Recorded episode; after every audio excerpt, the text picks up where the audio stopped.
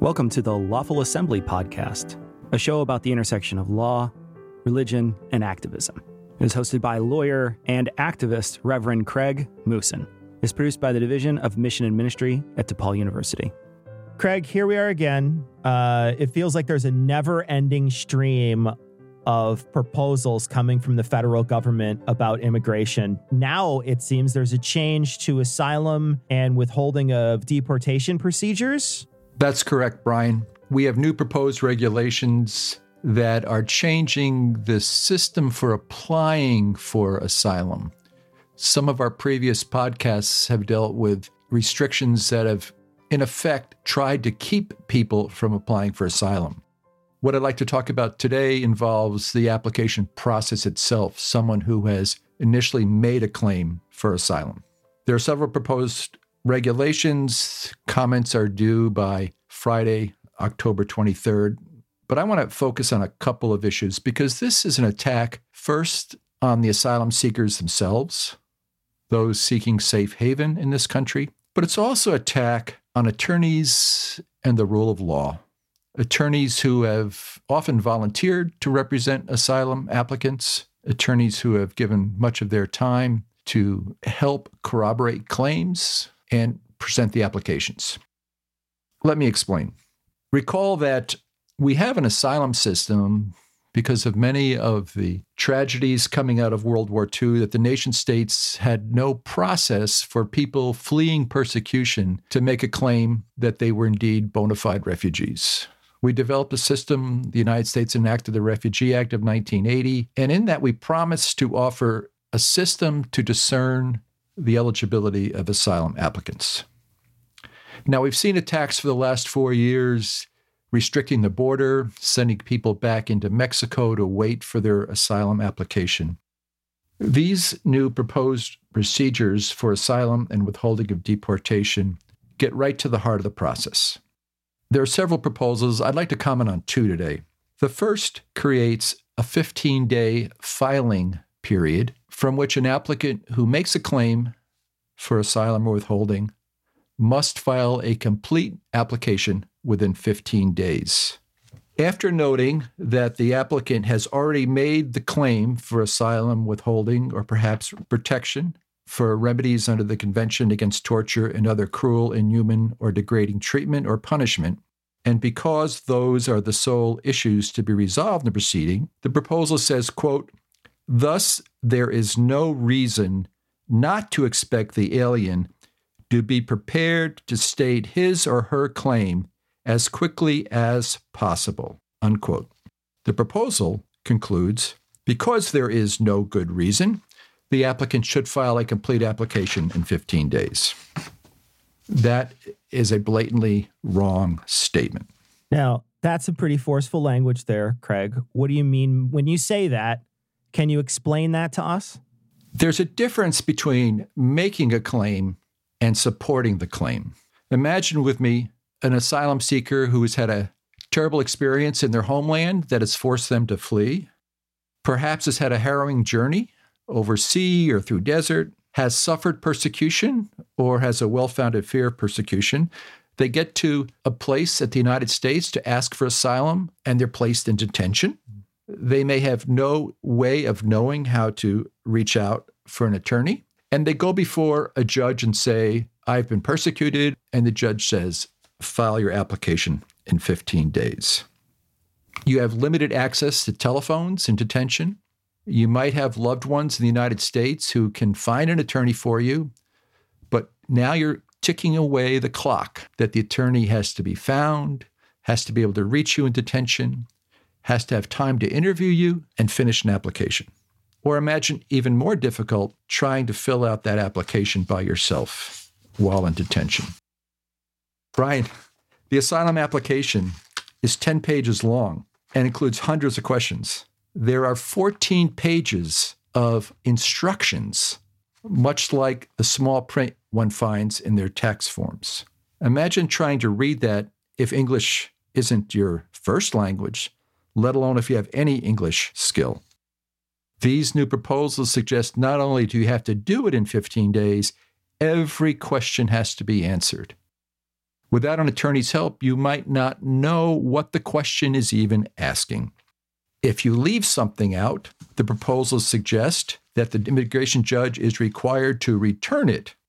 Let me again read this language quote, for purpose of filing with an immigration court, an asylum application is incomplete if it does not include a response to each of the required questions contained in the form, is unsigned, is unaccompanied by the required materials specified in paragraph A of this section, is not completed and submitted in accordance with the form instructions, or is unaccompanied by any required fee receipt. Unquote.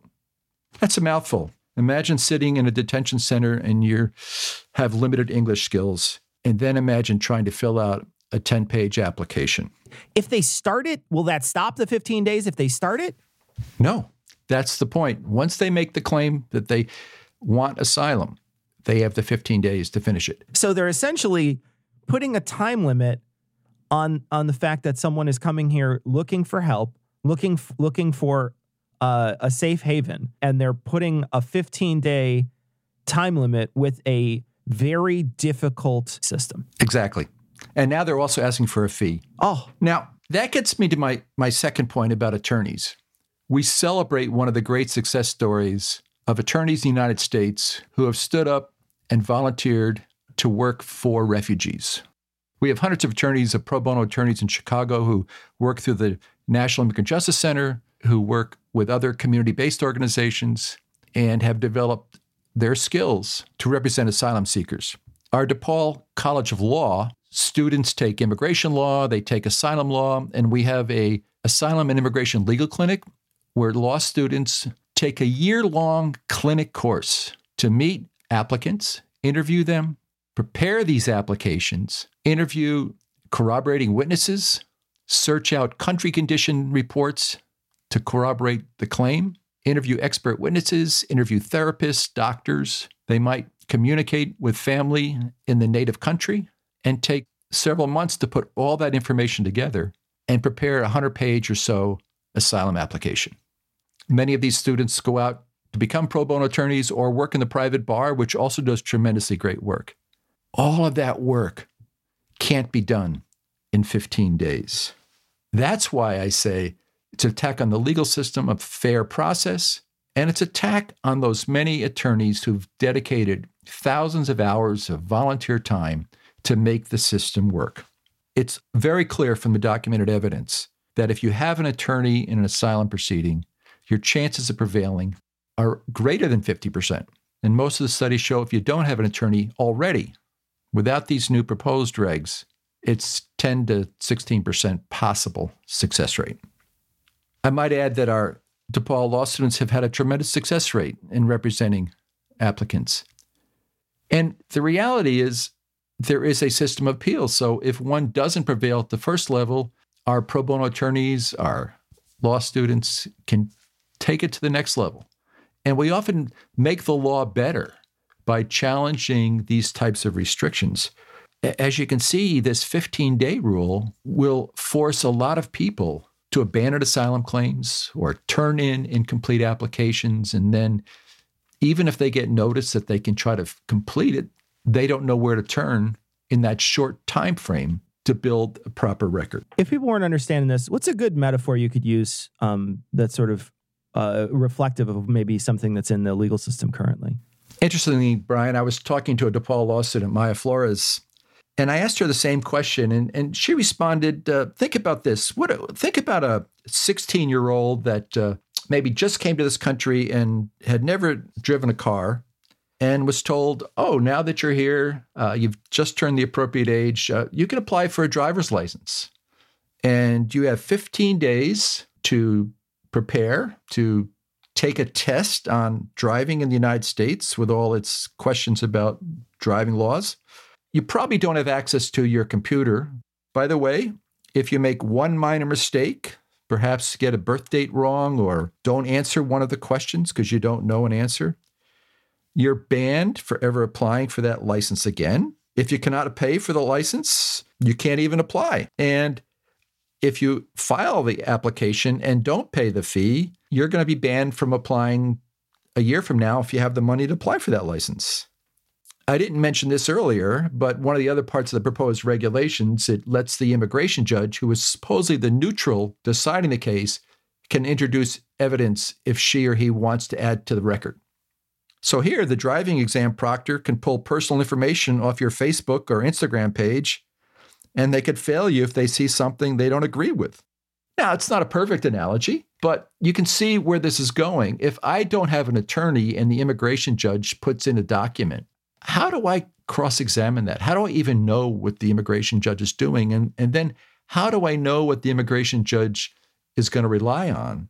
Then, getting back to the metaphor, I'm banned for driving for life. So, if, if someone was going to try to respond to this, what could they do? Brian, both the National Immigrant Justice Center and the American Immigration Lawyers Association have provided templates that one could file comments before 11:59 East Coast time next Friday, October 23rd. We'll put the links in our show notes for this podcast. The templates have basic arguments, but they invite you to add your comments, uh, your experiences. Perhaps you've worked with refugees and you can detail how difficult it might be to fill out an asylum application. Perhaps you've worked with translators. You know the difficulties of translating a foreign language into the American legal system. Perhaps your community group, your church, your synagogue, your mosque has worked with refugees, immigrants. Um, add those personal items that suggest how difficult this is going to be. And you might, if you have time, look back some of our earlier podcasts this summer to, to get a picture of the broad way that the entire system is being dismantled. And you could add that in terms of the manner in which this current administration is betraying the principles and promises we made in protecting refugees through the Refugee Act of 1980. You might also add contact your congressional representatives and ask them why this dismantling of the system is happening right now. Craig, I don't want to sound like I'm a downer here. I recognize the power of our voices. I recognize the power of our stories. I recognize the power of solidarity. But is this, I mean, in some ways, this feels kind of futile. Brian, I like to tell a story. Before I came to DePaul, I directed the Midwest Immigrant Rights Center, which was the organization that has since developed into the National Immigrant Justice Center.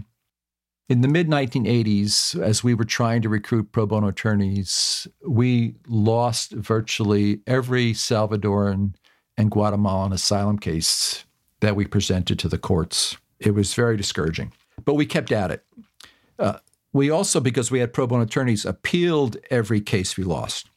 And we started to get some victories. We started to bring in the expert witnesses, the information that these processes are trying to get rid of, and we started to prevail. We were also part of a national effort to file a class action suit against the federal government, claiming what we believe to be discrimination in the processing of asylum applications. In 1990, the first Bush administration settled that case and reopened every denied Salvadoran and Guatemalan asylum case from 1980 to 1990. Part of that was due to the efforts of lawyers working with religious groups. The named plaintiff was the American Baptist Church, but there were also many other religious organizations that were part of that effort to protect refugees. That has given me hope that if we keep at this, we're going to find a way. But also that if you really become enraged at this evisceration of a protection system that we've been such a major player in on the world stage, that we're going to have to keep finding ways to rebuild that system. And by filing comments, one educates oneself on some of these intricacies of the process that will then enable us, when we have a chance, to build a better system. Therefore, I agree. It's discouraging. I'd much rather be doing podcasts on the success stories of the refugees who are making our communities better. But I think we have to be vigilant now because we're in a very dangerous time. Craig, thanks so much for letting people know about this. We're going to post links, like you said earlier, on the show notes so people can file uh, their comments using the templates provided. Uh, thanks again, Craig. Thank you, Brian. Stay well.